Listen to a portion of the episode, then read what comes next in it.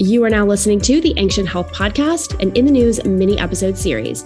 These small bite conversations bring a fresh perspective to the breaking topics within natural health and modern medicine. From science and technological advancements to food, biohacking, and modernized natural remedies, this is your trusted place for a fresh perspective of the things that matter most in your life. Thanks for joining us. Hey, friends, Dr. Motley here with the Ancient Health Podcast, and we're going to talk about melatonin and try to answer the question should you be taking melatonin to aid in your sleep? Sleep is very important. Many of us have sleep that's interrupted. We don't sleep soundly. We may have sleep that we start off sleeping well, we wake up in the middle of the night, or we get up intermittently. If this is you, this podcast may be helpful for you. We're going to talk about in this podcast the basics of melatonin, the basics of how it helps you sleep. Also, if you do have to take melatonin, how much is safe? What are moderate amounts that can help you with getting into that circadian flow? And does everybody have to take the same amount of melatonin? Should everybody take high amounts? Should everybody take low amounts? Then we're going to talk about what can affect melatonin levels. In other words, the pineal gland helps you produce melatonin. Is there anything that could be detrimental to the pineal gland, the health of the gland, and to your brain? So let's start off with basics. When we need better sleep, we often find ourselves thinking we need high amounts of 5-HTP or melatonin. Melatonin is a hormone that helps you get to sleep. It helps you relax. Melatonin is made in a gland called the pineal gland. The pineal gland is a pine cone shaped gland in your brain. And that gland is near another gland, the pituitary, and this is surrounded by what we call nuclei of the brain. Now, the pineal gland is related to pituitary because the pituitary is often looked at as the master gland because it produces 14 different types of hormones. It helps with the production of testosterone, estrogen, progesterone, lactation hormones, FSH, even hormones that help regulate your digestion and your cravings and hunger. Now, the pineal gland in other realms of healthcare is often looked at as the master gland itself because it helps determine when it's night and day. How can your organs or your hormones regulate themselves if they don't know or if your body doesn't know what time of day it is? So the gland, the pineal gland, is now starting to get known as a master gland because your organs and glands don't function properly at all if your body doesn't know what time of day it is. They all work to me. Everything in unison. They're all equally important. Now, the pineal gland produces melatonin. When you eat food in the form of tryptophan, tryptophan is an amino acid that you and I ingest through almonds, fish, salmon, tuna, beef, turkey, many other sources. And this tryptophan is then broken down into serotonin. And serotonin is a subsidiary of tryptophan as well as 5-HTP. Tryptophan, serotonin, you'll have 5-HTP in there as well, and then you'll break it down to melatonin. Now, this product line is basically determined by your genetics or influenced by your genetics. Tryptophan breaks down into serotonin through an enzyme which is created from a gene called the TPH, tryptophan hydroxylase. And then the serotonin is broken down into melatonin by another gene, gene creating an enzyme known as the DDC, a vitamin D dependent enzyme. Now, if your parents gave you genetic coding of dominant TPH genes and or dominant DDC genes, you will have an easier time breaking down tryptophan into serotonin than to melatonin. If your parents gave you the dominant, you'll usually operate 80%, 100% of the time. So you could eat a nominal amount of tryptophan in your foods, and you will take the most amount of tryptophan and make the melatonin. What if your parents gave you, I don't call them defective genes, what if they gave you variant genes, genes that are not 100%? If one parent gave you a recessive gene and the other one gave you a dominant, that means it works only 50% of the time. Those genes only work 50% of the time. If both parents gave you recessive genes, they were only working 30% of the time. So, you have these genes not working at 100%. This would mean that you'd have to eat higher amounts of tryptophan because only 30% of the tryptophan could be converted into serotonin then to melatonin. So there's an inefficiency there.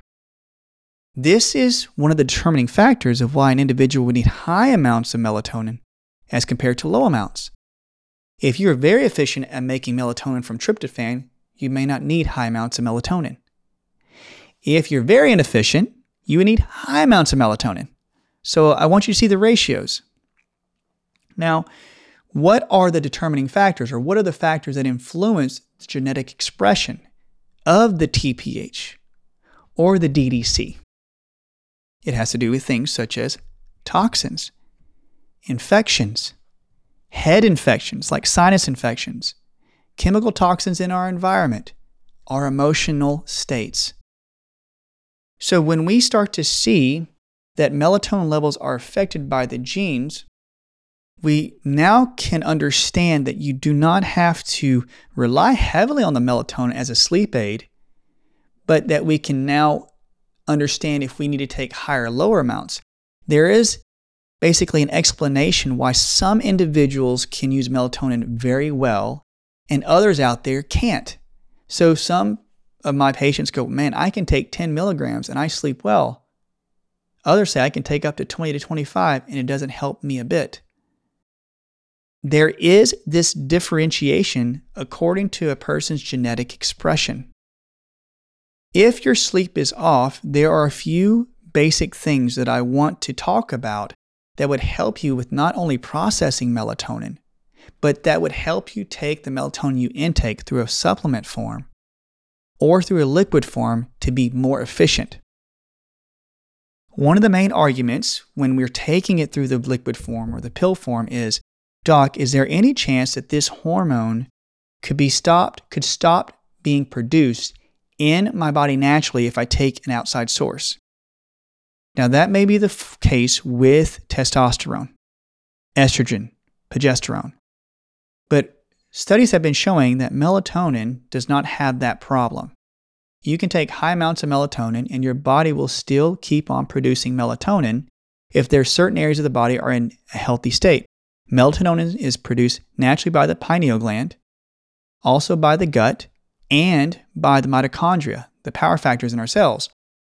The biggest thing we want to realize is the pineal gland does not have a very sensitive shutoff mechanism as the rest of the brain. The pineal gland is developed outside the blood brain barrier as you're an embryo.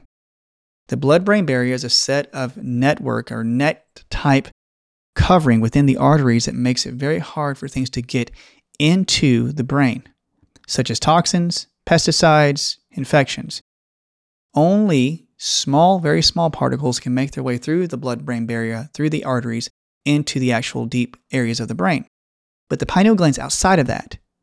This makes it allowable for the pineal gland to absorb higher amounts of tryptophan and produce higher amounts of melatonin, even 20 to 40 fold as compared to other hormones produced within the brain, within the inside, within the inner working of the blood-brain barrier. So you have this internal blood-brain barrier that acts as a very sensitive mechanism.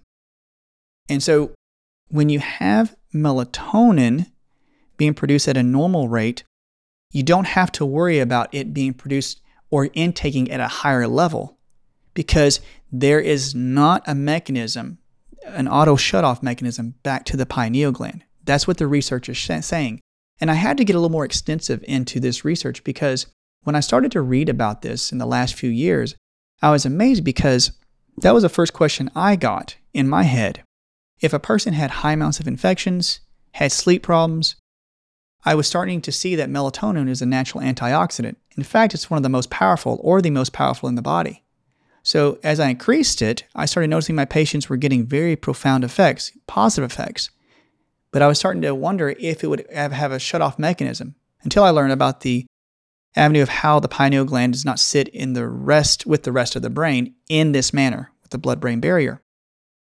So it eased my mind. I think there's more research to be done about it, but I'd love for you guys to research it on your own as well. But from what I've seen, this would allow an individual who has a very inefficient way of producing melatonin genetically to withstand high amounts. In fact, I did a podcast with Dr. John Lieurance, and he wrote a book called Melatonin Miracle Molecule. And he uses high amounts, even with prophylactics, where he would use this with patients up to 200 milligrams, but no adverse side effects. And if there were times where the patient was very drowsy and very sleepy, it means that their body was not able to use that high amount, so they just backed off of it to where they could actually have a healthy amount to, that brought vitality and strength to the patient. When the person was getting cleansed of infections with the use of melatonin and other herbs such as Lyme disease, parasites, bacteria issues like strep or staph, it was taking such a toxic load off the body and the antioxidants of the melatonin was working so well that the patient was able to eat up or utilize higher amounts of melatonin. And as the melatonin was being used at a high rate, it could naturally be reduced later because it, the body was getting more efficient as basically using that outside source and creating its own melatonin, which is all very, very interesting to me. And so, with this conversation with Dr. Lieurance, he was talking about how you need to stabilize the body and you need to help the body build better melatonin by helping with cleansing the liver and cleansing the body of infection. So, when you have the pineal and pituitary gland within the body creating all these hormones, one of the things within the pineal and pituitary is they rely heavily on the liver, called methylation. It's a process of not only detoxifying the body, but also building up DNA and RNA and building up hormones.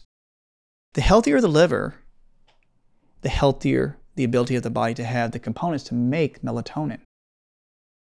So he was discussing about how if you are having problems with your sleep, if you looked into finding out if there was hidden infections, especially if you look in your history, have you had chronic sinus infections, chronic allergy symptoms, chronic mono, Epstein-Barr virus or cytomegalovirus? Have you had Lyme disease? Or do you still have it? Have you had a chronic strep or staph? Chronic pneumonia?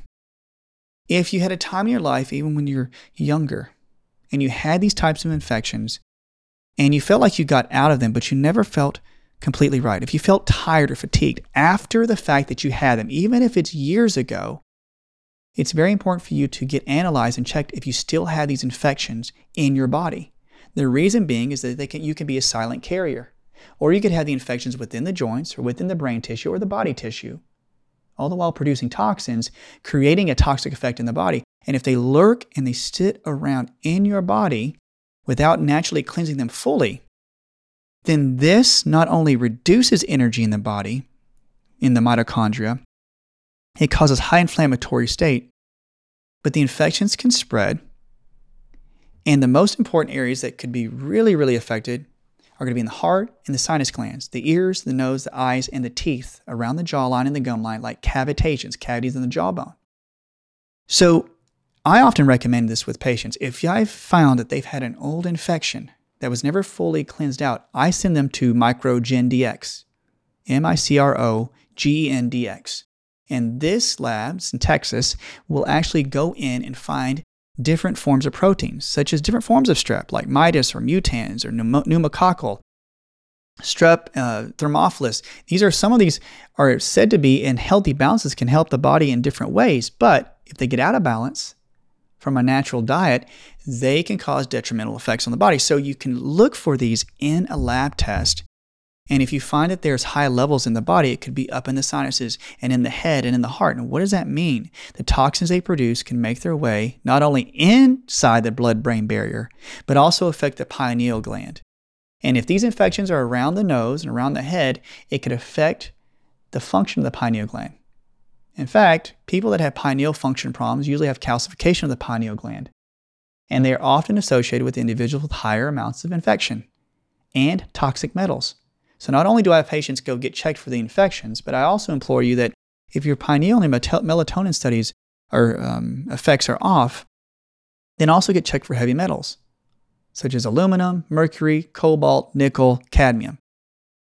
This can get stiffness into the pineal and also the pituitary. So, a person can't use melatonin well. They don't have very good sleep. Look back in your past and find if there's infection, especially in the head. Get those checked. As you start to see that you could have an infection that's laying dormant, we not only analyze the genes, we want to start to eliminate the infections. And I like to use some of my most profound herbals that I love to use are Melia Supreme, which is neem from Supreme Nutrition Products. It's a very heavy hitter. Also, Golden Thread Supreme or Golden Thread Supreme. Those are my two major ones I use for overall infections. You don't take both of them at the same time, but I usually start slow. I'll take Melia Supreme and do one every other day. And if that works well for the patient, they start to feel a little bit better. Their head starts to clear up. I go one every day the next week. By the third week, if they're feeling pretty decent, I'll do two a day. And I'll do that until they notice that most of their symptoms start to fade away. And then they need to reevaluate. Then they need to go get checked again for those infections and see which ones are lurking around. You don't need the same herb for the, your whole life. Some are constitutional herbs that you may need, but those two I've seen work so well.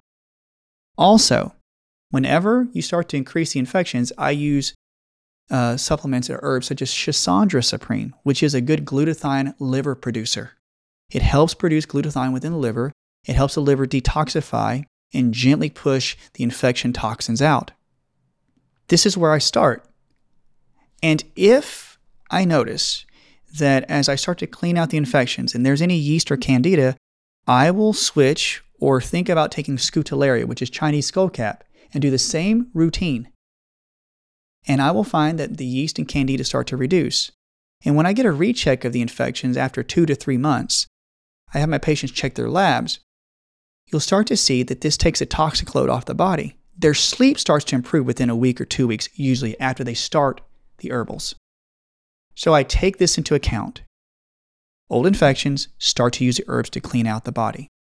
Also, with genetics, when this tryptophan is starting to break down to serotonin and to melatonin, as we clean the infections, I suggest that we look into herbals, I mean, into supplements such as magnesium, vitamin A, vitamin D, vitamin K, vitamin C, also selenium and zinc just basic structures to help with the body's ability to help utilize tryptophan to break down into serotonin and melatonin.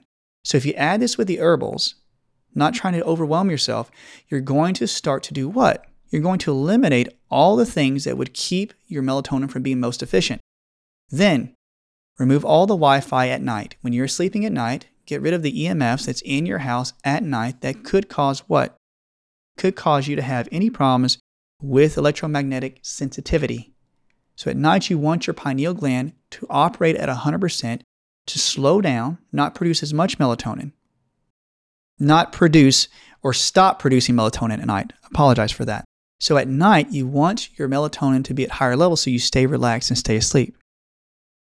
If you damage the pineal gland with too much electromagnetics, it can alter its function. So when you wake up in the morning, you remember you're supposed to start to build up melatonin within the pineal gland throughout the day to be released at night.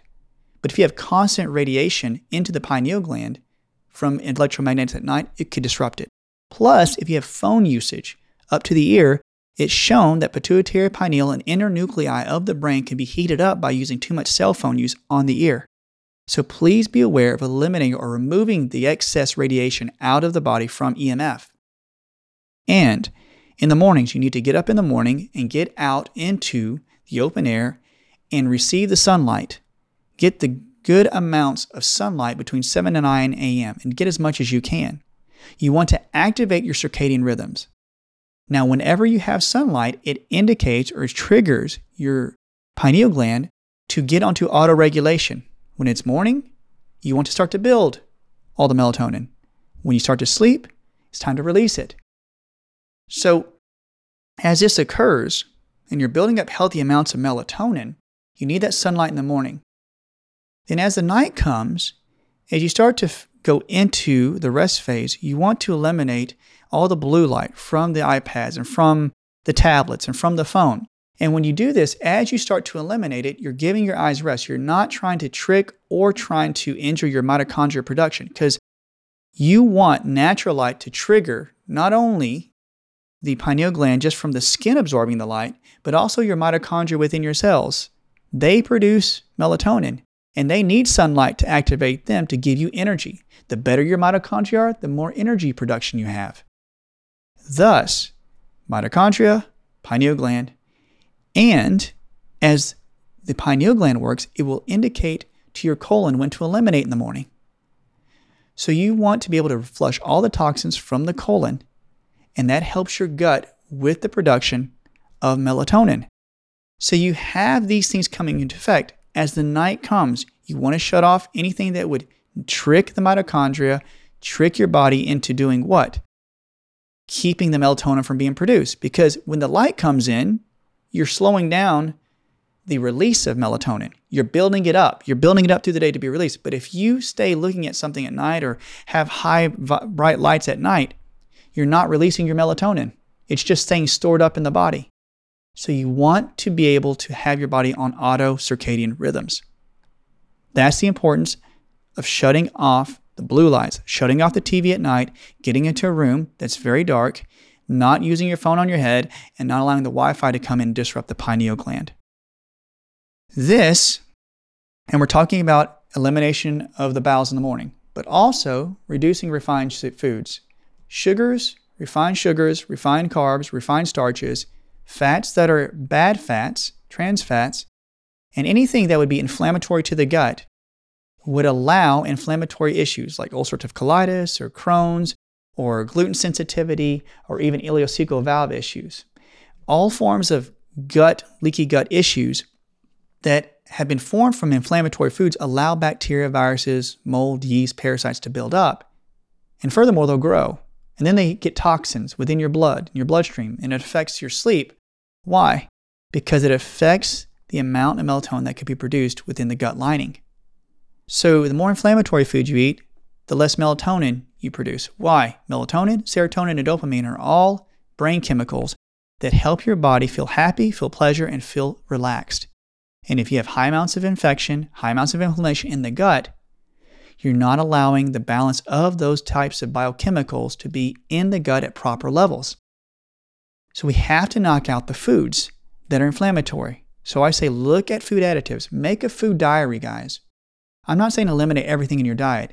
I'm saying if you ever feel bloated, if you ever feel indigestion, gastric issues like heartburn, if you ever had ulcers, if you have chronic bouts with constipation or diarrhea, chronic stuffiness or throat congestion after you eat, clogged ears or itchy ears after you eat, rashes under the armpits or around the knees, or itchy skin after you have a big meal, then there is some form of digestive issues or gut health problems, and this could lead to your melatonin issues. So we want to make sure that we eliminate all the things that could cause inflammation. Now, here are some things you need to look into. If you notice that after you eat, even up to 48 hours, because that's a big window, but it can still cause allergic reactions in the body if you had foods that you're sensitive to, such as cow dairy, creamer, half and half, sugary ice cream, forms of cheese or yogurt, nightshades that have solanine, white potatoes, green peppers, tomatoes, uh, jalapenos. If corn or any form of corn, corn flour, corn starch, corn syrup, wheat, white flour, gluten containing foods, any types of uh, soy containing foods, even eggs at certain forms like albumin protein. I'm not saying these are bad, but if you notice that after you eat these foods and you feel bloated or feel congested, make a food diary. If you feel that indigestion in your body, go up to a day to two days ago and write it down in a food diary and then keep comparing. Then hone down and find out which foods keep showing up on the list that cause you to have the food sensitivity or have these sensitivity symptoms. Start to eliminate them. You'll give your body a great chance to produce serotonin, dopamine, and melatonin at a healthy rate. So, as you do this, you're going to give your body a chance to clean the gut, to clean the system, the lymph nodes, And as you clean, your melatonin can be auto regulated at the most efficient way that that person's genetics would allow. Take all the stress off the body, off the genetics, see how your body produces melatonin. So, does that mean that you could take lower amounts of melatonin to get great sleep? Could be. If you still need high amounts, it may mean that you still have some infections in the body or that your genes are very injured. However, you can still operate very healthy if you start to use these steps to clean out the system and take pressure off the pineal gland. So don't lose hope. I always suggest to my patients if you had to do a high amount, like Dr. Lieurance has 200 milligram prophylactis. I've seen individuals do 20 to 25 milligrams. I've seen people do 100 milligrams and it done so well for them. It healed their body because of the antioxidant effect. But you may not need that much if you cleanse out the system of these other things. So that's why, should you take it for sleep? Yes, you can take it for sleep. But everybody's fluctuating because of these other factors cleaning up the diet, cleaning up the infections, drinking plenty of water, eliminating too many EMF influences, and also sleeping in dark rooms, getting plenty of sunlight in the morning are all ways to help with the pineal regulation. There are so many good, um, uh, so much information out there that I really like. There's one called Carrie B, the letter B, Carrie B Wellness, and she has really good information on mitochondria and melatonin production as well. So, guys, I hope this helps you have a basic understanding about what needs to be eliminated. What are the herbs and supplements? What are the things that you can do in simple, easy steps? And you need to start slow. If you have melatonin and you have sleep issues, start off with three to five milligrams at night. This is just an idea. You need to ask your primary care doctor, but this is what I suggest, suggest to my patients. Start with three to five milligrams, and then see if it gets your sleep, you know, enhanced. If that doesn't, go up to 10 milligrams, and then you start to see a really good benefit. As you start to take these other steps that incorporate, they'll feel the effects of it. You don't want to get too drowsy. You want to feel like you have good sleep at night. So I always say start about an hour to two hours before you go to bed. You don't want to start with melatonin too early because you'll naturally degrade the melatonin in a nice, even state. Remember, melatonin is going to make you relax. So just start maybe after the evening meal. And this will help you get a good rest at night. Don't take it too early because you don't want to get too tired but I've seen it do wonders. You may need high amounts for right now, but if you start to heal your body, you may be able to reduce it as time goes on. So, melatonin is a miracle molecule. It helps with all the energy production. It also is an antioxidant that helps keep your nerves healthy, even in the, in the presence of parasites, Lyme, or even neurodegenerative infections such as strep. So, look into this research. It has great benefits with fighting off chronic infections and helping your body cleanse in a proper way. So, we don't want to just use it for sleep. There's so many more benefits. I hope this podcast has been helpful, guys. I want you to know that you can use melatonin, but you can use it in variant amounts because of all the things we just mentioned. Try it out. Let me know what you think. Look at all the products within the show notes. And if you have any questions, please DM us. Again, this is Ancient Health Podcast. You can see us on YouTube. You can hear us on Apple and Spotify. Until next time, guys, I'm Dr. Motley. We'll talk soon. Hey, Dr. Axe here. I want to say thank you so much for listening today. If you enjoyed this episode, make sure to like and subscribe to the show so you don't miss a thing. Also, if you're in search of more natural health content, you can follow us at Health Institute on Instagram or subscribe to our newsletter using the link in the show notes below. Hey, thanks a lot and have a blessed week.